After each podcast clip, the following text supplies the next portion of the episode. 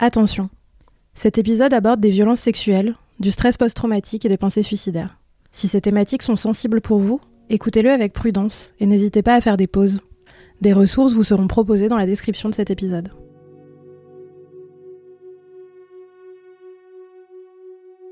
Cherté, tu ne me manques plus, ni toi, ni l'image toute construite que j'avais de toi. Je suppose que c'est ça qu'on appelle aller de l'avant. Apparemment, c'est l'étape la plus compliquée après une rupture. Se défaire de l'image idéalisée que l'on avait de la personne et de la relation. Se dire que la vie continue et que le bonheur est ailleurs. Et pourtant, même si tu ne me manques plus, j'ai mal. J'ai mal parce que tu as laissé des cicatrices invisibles mais si profondes que je n'arrive pas à les penser. Peut-être parce que cette rupture n'était pas comme les autres.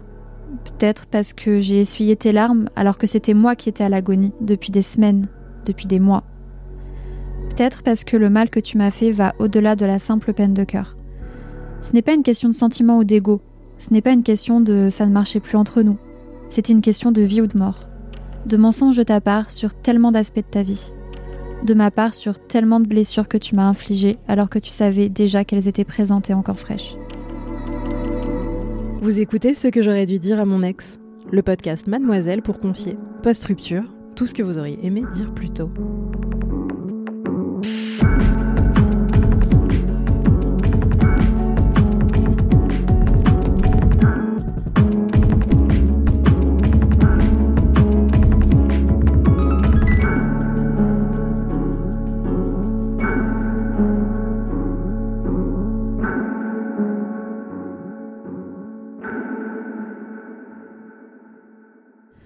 Me retrouve aujourd'hui partiellement guérie. Partiellement parce que mes sentiments pour toi ne sont plus là. Je pense qu'ils ont disparu à la minute même où mon cerveau a compris ce que tu m'avais fait subir et que j'ai refoulé ça de toutes mes forces parce que je ne voulais pas encore avoir cette position de victime. Et puis surtout pas à cause de toi, pas après tout ce que je t'ai confié sur mon passé. Et pourtant, je t'ai fait confiance. Je te l'ai dit plusieurs fois, tu m'as réconcilié avec les hommes, pour qu'au final tu fasses partie de la liste de ceux qui ont abusé de moi. Je t'en voudrais toute ma vie. Je le sais. Aucune justice, aucune sanction, aucun mot d'excuse, aucune explication, aucune justification n'effaceront le mal que tu m'as fait. Rien, rien du tout. Peut-être que ça m'apaisera quelques jours, ou quelques semaines, mais ça ne changera rien au fait. Tu es un violeur et un agresseur sexuel.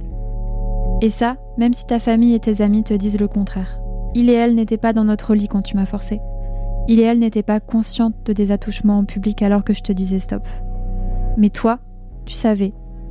Et tu as continué. Et pour ça, je ne pourrai jamais t'accorder mon pardon. Même si tu as avoué, même si tu t'es excusé entre deux crises de larmes de crocodile. La victime ici, c'est moi. C'est pas toi. Toi, t'as rien perdu. Moi, j'ai perdu ma confiance en les autres. J'ai perdu ma confiance en les hommes. Ma santé mentale est au plus bas. J'ai pensé au suicide. J'ai failli passer à l'acte. J'ai été menacée et pointée du doigt par tes potes. On m'a sous-entendu que je mentais. Mais pourquoi faire? Quel est mon intérêt dans tout ça? Il y a tellement d'autres choses que tu as faites et qui auraient pu être suffisantes pour que je souligne à quel point t'es mauvais. Mais j'ai pris mon courage à deux mains et j'ai constitué un dossier pour la justice. J'ai fait des démarches. Pourquoi est-ce que je me serais lancée là-dedans si je mentais? J'ai rien à y gagner. Je veux pas de ta thune, je veux pas me venger. Je veux juste que tu te fasses soigner. C'est un comportement de menteuse, ça? Pas une nuit ne passe sans que je ne cauchemarde. Pas une nuit ne passe sans que je ne me réveille en panique, avec l'impression de te sentir te frotter à moi. Tu sais, comme ces fois où tu le faisais quand j'étais endormie et claquée par mes anxiolytiques. Où je me réveillais et où j'étais tétanisée, parce que je ne comprenais pas pourquoi tu me faisais ça. Et le lendemain matin, je me levais et je faisais comme si de rien n'était. Je balayais la sensation d'être sale et mal à l'aise en me disant que c'était peut-être parce que je ne te comblais pas assez. Cette histoire, elle date de l'année dernière et euh, pas plus tard qu'hier, j'étais pas bien du tout par rapport à ça. Je pense que ça avait pas du tout de rapport avec euh, le fait de, la lire ou quoi que ce soit, mais juste, euh, c'est un peu à cette période-là de l'année dernière que j'ai compris et que j'ai eu le déclic en fait qu'il y avait quelque chose qui était pas normal dans, ma relation avec, lui. J'ai un peu ce, sentiment de putain, je me sens je me sens bête en fait de ne pas, de pas avoir su repérer ça plus tôt. Mais j'ai aussi le, sentiment de putain, en fait, en, un an, j'ai quand même vachement avancé et je suis à un endroit tellement différent de celui dans lequel j'étais l'année dernière. J'arrive à, j'arrive à en parler alors qu'au début, j'étais vraiment euh, bah, murée dans le silence et, c'était vraiment quelque chose que j'abordais euh, soit en ayant bu, parce que c'était plus simple et j'avais moins ce, côté euh, peur d'être jugée, ou soit que j'abordais pas du tout en fait au final si ce n'est avec mes amis proches pour leur expliquer pourquoi est-ce que j'étais pas du tout à l'aise avec le fait que bah, qu'elle soit toujours en lien avec lui en fait.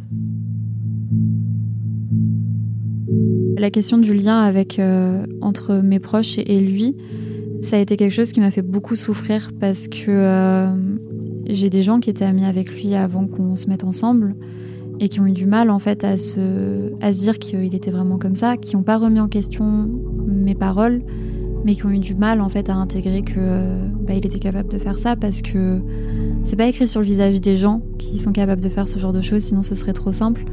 Mais, euh, mais ouais, ça a été très compliqué et je pense que ce qui a été aussi très compliqué, c'est la réaction de ses amis à lui qui sont venus me voir en fait en me disant euh, littéralement euh, bah tu mens, enfin lui il nous dit que c'est pas vrai et puis de toute façon, enfin, on le connaît pas comme ça. Euh, il, enfin, il serait pas capable de faire quelque chose comme ça. Euh, il respecte trop les femmes pour ça. Et, et, c'est aussi ce pourquoi j'ai écrit cette lettre, c'est que j'ai rien à gagner en fait à, parler de ça. Enfin, je, ça va pas faire revenir la personne que j'étais avant que ça arrive en fait. Et moi, je suis pas du tout intéressée par, euh, par l'argent, je suis pas du tout intéressée par. Euh, je, je, veux même pas qu'il aille en prison ni quoi que ce soit, moi je veux juste en fait qu'il se fasse soigner et qu'il recommence pas en fait, juste.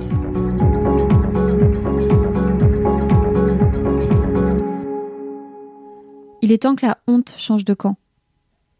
Hier soir, j'ai failli tout lâcher et tout abandonner. Et puis j'ai pensé aux personnes que je pourrais protéger en amenant cette affaire devant la justice. J'ai pensé au fait qu'en demandant à un juge de te forcer à te faire soigner, je pourrais peut-être sauver des vies. Et c'est ça qui m'a empêché de commettre l'irréparable. Ça et toutes ces personnes qui me soutiennent et qui jamais, jamais n'ont remis en question mes paroles. Pour elles, pour toutes les victimes silencieuses parce qu'elles sont terrifiées, pour tes futures copines, pour moi, je dois porter ce dossier. Peu importe l'issue, peu importe à quel point le système judiciaire est foireux et cherchera à te protéger. C'est avant tout symbolique. J'ai besoin de guérir et je pense que je dois passer par là. J'ai trop subi et je me suis trop tue.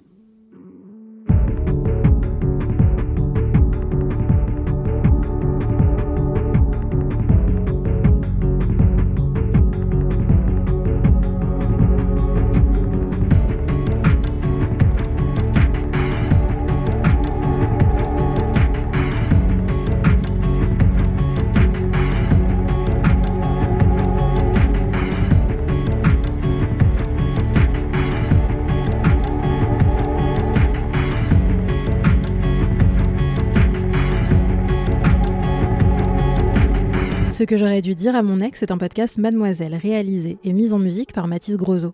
Je suis Aïda Djoupa, j'écris et je produis ce podcast.